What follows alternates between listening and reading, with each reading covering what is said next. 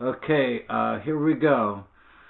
Hello, everybody. It is me, Kevin Werhaft. Uh, I am doing another interview for the Kevin Werhaft Show. This time, I have my great friend, somebody who is not just in a band, somebody who is you know, a guy who travels with bands as a, you know, manager, a sound guy, somebody who really knows what to do in the studio when he's recording an album.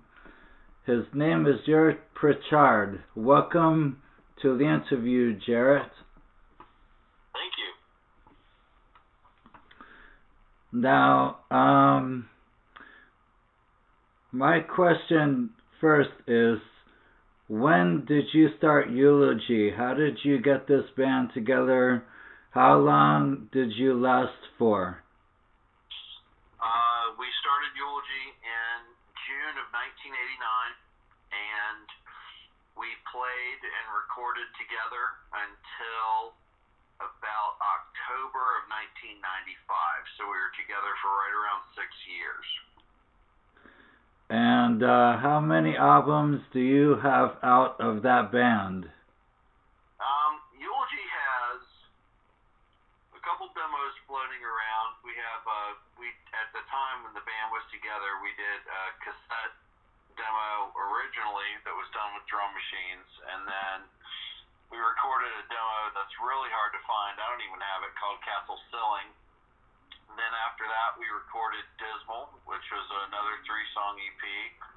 Then we went in and recorded the four song CD called The Essence for uh, a record label. And then we ended up doing the Lessons in Fear demo, which is another three songs. So we had a live record that we kind of threw together after the band was already broken up called Live at the Ritz which was really nothing more than a soundboard tape from a night that we played a show with Cannibal Corpse. And then after the band broke up, Clayton, the drummer, and I had put all the music on the internet, like for free, like, you know, just for anybody that wanted it. And years and years and years went past. A lot of people had asked me about re releasing it, and, um, I had already given the music away, so I really wanted somebody that was willing to do a really good package. And uh, I met a guy from a record label called The Crypt named Ted, um, Symphonies, and he had asked me a bunch of times, and I said no. And um, I guess one day he just caught me in a in a mood, and I laid out all these insane conditions. I got a poster, book gatefold, multiple colored vinyls, you know, all this stuff. And he was like, yeah, sure, I'll do it. Let's do it. And uh, so then we released the vinyl and CD of The Essence and Dismal remixed with an added rehearsal track and a poster and a bunch of books and, and a bunch of stuff like that. And so that's all the eulogy recordings. There's one more eulogy recording that it's kind of um, it's a debate as to whether it's really a eulogy recording or not. It's me. I called it eulogy.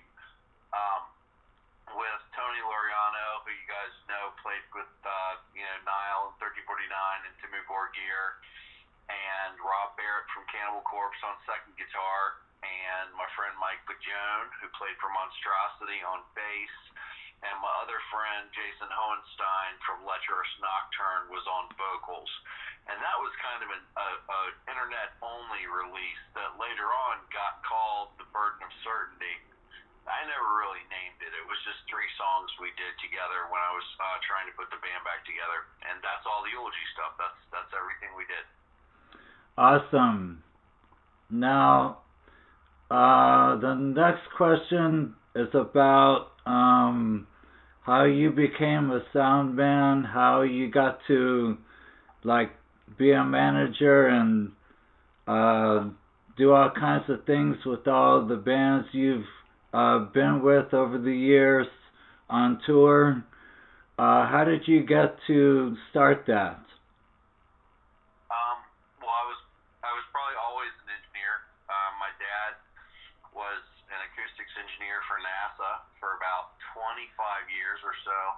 And so I always had recording equipment and stuff around the house. And I was recording, you know, anything that I could think of with my little tape recorder as young as probably maybe like seven years old. You know, I was really into it. Um, but it didn't occur to me for a very long time that people did that for a living. Um, I just kind of thought it was part of being a musician that you were supposed to know how microphones worked and you were supposed to know that stuff. You were supposed to know how to fix your guitar when it broke because my dad had taught me all this stuff. And um, during the eulogy days, I cut my hand while I was working pretty bad. Like I had like 14 stitches, and uh, I kind of I called my dad up and I said, I'm not going back to work anymore. This is ridiculous you know, and my dad laughed. He goes, well, what are you going to do? And I said, I don't know. He goes, well, why don't you just go engineer? And uh, I was like, I don't think I know how. My dad like started laughing at me kind of, and he was like, what do you mean you don't know how? He's like, I've been teaching you since you were a little kid. Uh, they lived in Virginia at the time, and I lived in Florida, so there was a bit of a distance. It was just me on the telephone. Sure enough, I got a typewriter because this was way before the internet, and I typed up my resume. I had been around theater and lighting and sound and stuff because my mom a lot and doing concerts with Eulogy, and you know, so I kind of had an idea what I was doing. Um, I told the truth for about three quarters of it. I bullshitted for about 25% of it, and I typed up a resume and I sent it to a company in Tampa called Donovan Audio, and I was on a truck later that day doing a show, and that's kind of how it started. But I didn't start working with bands like what you're talking about for a long time. Like I first I worked in the clubs in Virginia Beach up in Virginia for a while. Uh, I was mixing a lot of like hip hop and a lot of reggae and stuff towards the end of the 90s. And I was in a bunch of like there would be riots, there would be shootings, there a bunch of stuff that I wasn't really digging. I had kids and stuff, so I was worried about it, and uh, I didn't want to do that anymore. So I went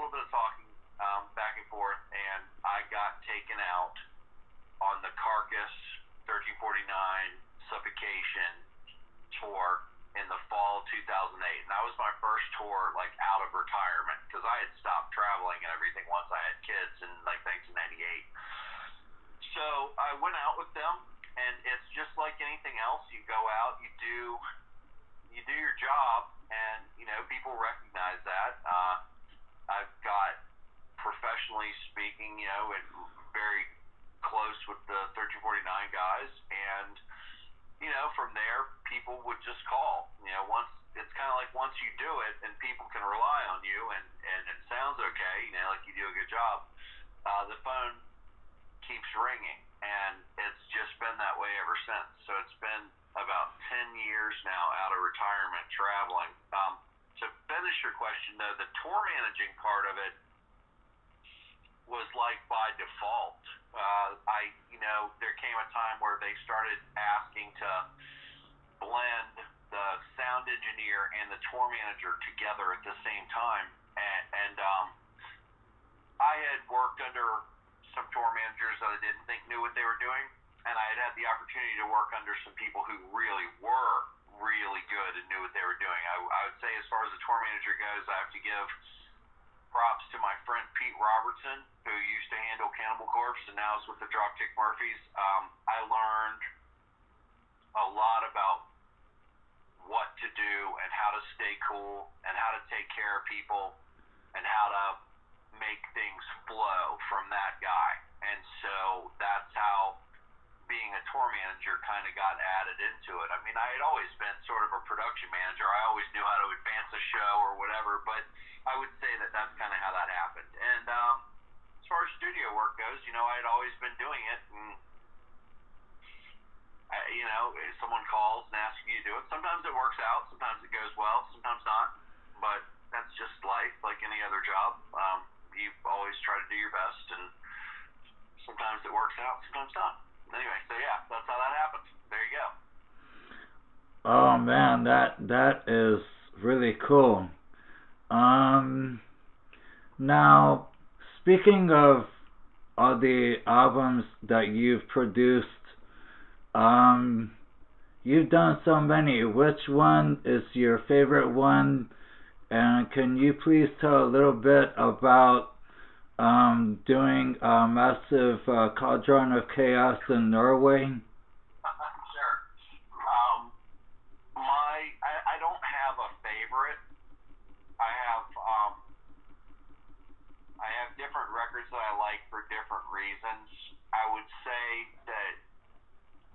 lot of different reasons, Goatwhore's Vengeful Ascension record was a real big one for me because I had the opportunity to take them to a studio that I really always wanted to work in. It's called Earth Analog up in Tolono, Illinois. It's owned by Matt Talbott from the band Hum. Um, I feel like having been their live engineer, there was something not getting across on previous records, and um, although I love all their albums, I think all their albums are great. I think they're all produced really well too there was something that I wanted to bring to the table that I hadn't heard yet. And with them, I got an opportunity to do that. I, I got an opportunity to work really closely with Ben um, as far as like, you know, really working on the on, on the vocals and like, you know, watching him sort of craft what he does because I think he's one of the best out there. And um, it, I got to also work with another engineer who I really respect, named Chris Common, who um, did the mix on that record for me because I was the producer, and I went down and I mixed like the first three songs with him to make sure we were on the same page. And then I said, you know, do your thing and uh, finish it up, and he would send them back to me, and I would say yay or nay, and then we uh, did the record like that. And I got, I just in general had a good experience working on uh, Vengeful Ascension, although for different reasons, I enjoy almost all my records. Now, as far as Massive Cauldron goes, um, well, I went to a studio really far away from everything. It's like out in the country in Norway, and um, got there. There uh, the environment and the vibe of the place is really phenomenal. Uh, you really sort of shut the world and get to work, and, and that's super nice. Uh, there were many technical hurdles that I had to overcome, and ultimately, at the end of the day, it was just it was a different kind of experience, and um, almost any other record I've ever done. And you know, those guys they want something very specific, and and I don't even know really all the time if their fan base agrees with what they ask me to do as far as like the way that they want it presented. But you know, you can hear that you know different records that I do sound completely different. I mean, the gruesome records don't sound anything like the Goatwhore records, or you know, the Pulchra Morte record doesn't sound like anything like that, and the 1349 one doesn't sound like anything like that. And where those guys are concerned, they uh, they know exactly how they want to be presented, and I wouldn't say that I don't have input, but a lot of times I'm doing, you know, as I'm asked, and that's their thing, and they really are extremely zeroed in on who they want to be and how they want it to be presented.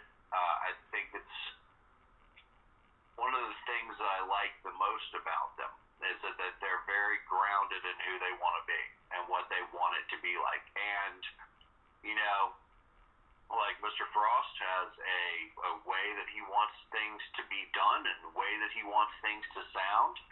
And that's how it's going to be done. Like, there's no, really no other way. You know, you do what he asks you to do because that's what you're there for. And so they are a little bit of a different animal than almost anything else that I do.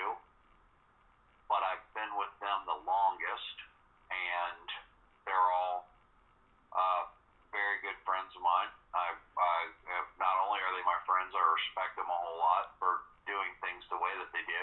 Um, but I also enjoy working with them. You know, like for instance, like even side projects, like with uh, Tor Seidemann, uh, I'm you know mixing Spart Lotus, which is his uh, side project, and I played some guitar solos on it for him, and he sang on my record, and um, it's it's it's a different experience for the 1349 guys, but it's an excellent one.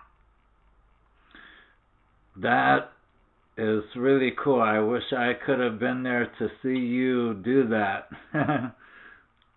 um, it was interesting and it was cold.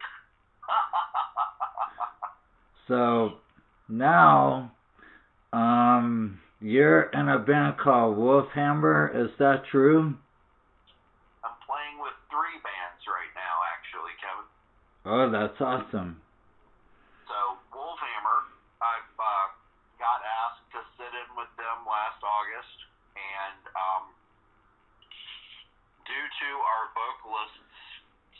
Schedule with his other band because he sings for Skeleton Witch. Um, our work is a little bit sparse, but uh, I am in that band. We are working on some new stuff. I'm also playing um, second guitar with my really old friends in the band Brutality which I haven't said a whole lot about it because I am just sort of, you know, playing like a backup musician with them. Um, but you know, it may go further than that. Um, I've been friends with uh, Jeff Acres and Scott Reigel for you know probably 30 years, and Jay Fernandez, the guitarist, actually played at Eulogy with me for a while. Uh, we had uh, just changed musicians, and uh, Jay stepped in and played for my band. So in a way, I'm kind of doing what Jay did for me. I'm playing for Brutality. I'm going to be doing some shows with him this spring. And then my main band is called Pulchra Morte, which I play in with Clayton Gore, who played drums for Eulogy. And Clay and I have been working together in one form or another for, you know, since 1991 when I met him. So I'm sort of a guest musician in these other two bands where I'm not the primary writer or anything. And then I have Pulchra Morte where my job is basically as the guitarist and producer and in a lot of ways manager. And so that's the three bands I'm playing with now. Okay, um can you please uh tell me about um the album that Pulchra Morte just released and uh, where are you going to be touring? Ah, good questions. Um, well, last year, right around this time, Clayton called me up and he said, I've got this band and I've got this guitar player. We wrote some songs that are, are pretty cool. I want you to check them out. Do you have a bass? And I said, Well, yeah, of course I have a bass. He's like, Would you do me a favor and just lay down some demo bass on here? I'm, I'm having trouble getting a bass player. And so I heard the music and I said, wow, that's really good. You know, I like it. Sure, of course I'll do that. And then we got to talking and I was like, well, why are you doing a demo? Why don't you just do an album? And then, you know, he's, you know, finances, trying to figure it out. And I said, okay, well, I'll tell you what. I said, how about if I join this band because I really like the music? Let me take over as producer and we'll make a record and we'll put it out. And so we did. And I played bass on the album. And then after the album was done, we recorded the record last March, I think it was. Uh, I had to go on tour for a couple months. I went out with Sirenia from Norway, and then I went out with Tyr from the Faroe Islands. And I got home, and we were, you know, going to start mixing the record, decided we were going to rehearse to see, you know, because it's playing something in the studio is one thing. Being able to stand there like a live band and actually do it is entirely different. And I really care about that part of it a lot. Like I I kind of think that if you can't stand there and play it as a band, then you're kind of I don't know. You're not fake, but it's not exactly the same thing. I'm not going to say anything's fake. I'm just going to say it's not the same. So we scheduled a and it was decided that since my main instrument is guitar, I would play guitar. And I decided to call my friend Dylan Kilgore up from the band Withered. And I had met Withered when Marduk and 1349 toured together, and Withered was one of our opening bands. And I really liked Dylan's stage presence and his backing vocals in Withered. So I called him up in Atlanta and I said, Hey, do you want to play bass on this for me? And he took a listen to it and he was like, Yeah, this is fantastic. And so we got together and we started rehearsing. And uh, we finished mixing the record and we went through some things with record labels and ultimately decided to basically put it out ourselves uh, through uh, Brutality's record label, Ceremonial. But it is it, it's sort of like a partnership with Ceremonial, but we did basically put it out independently ourselves. And then um, basically now we have um, the record just came out. There's been a, a decent amount of press. You know, we were in Decibel February issue.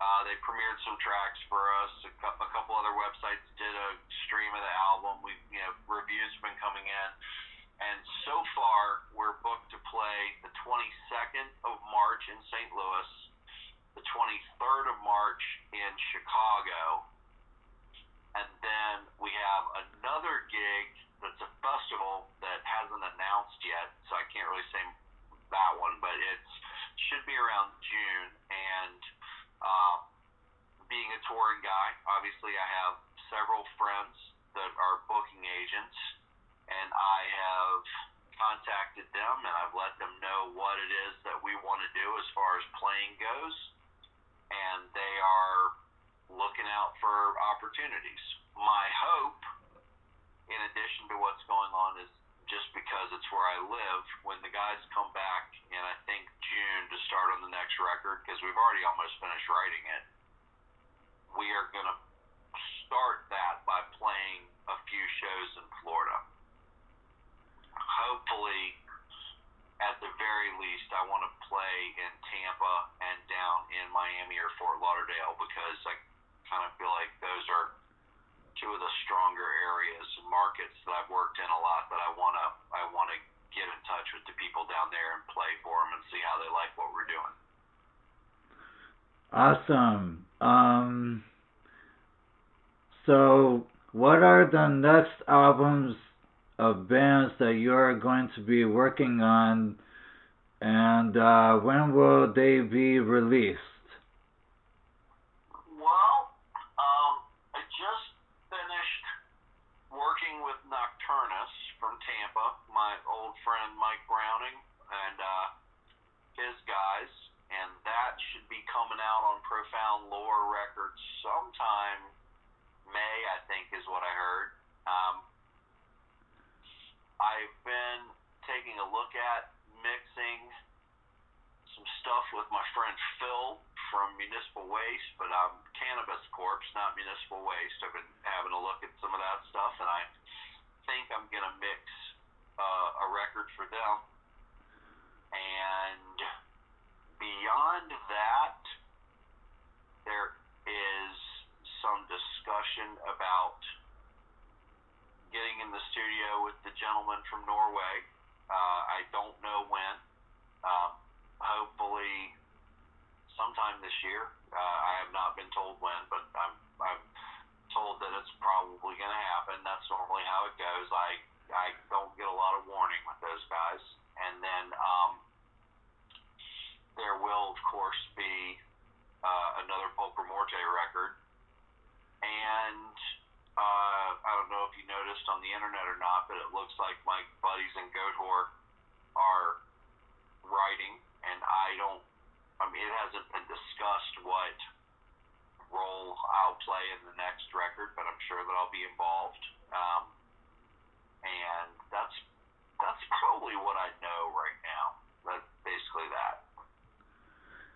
Well, I really want to say thank you for this interview. It has been an honor. Um, I hope to see you sometime this year soon. Uh, this has been Kevin West here on the Kevin West Show. Um, this is uh, my interview with Jarrett Pritchard.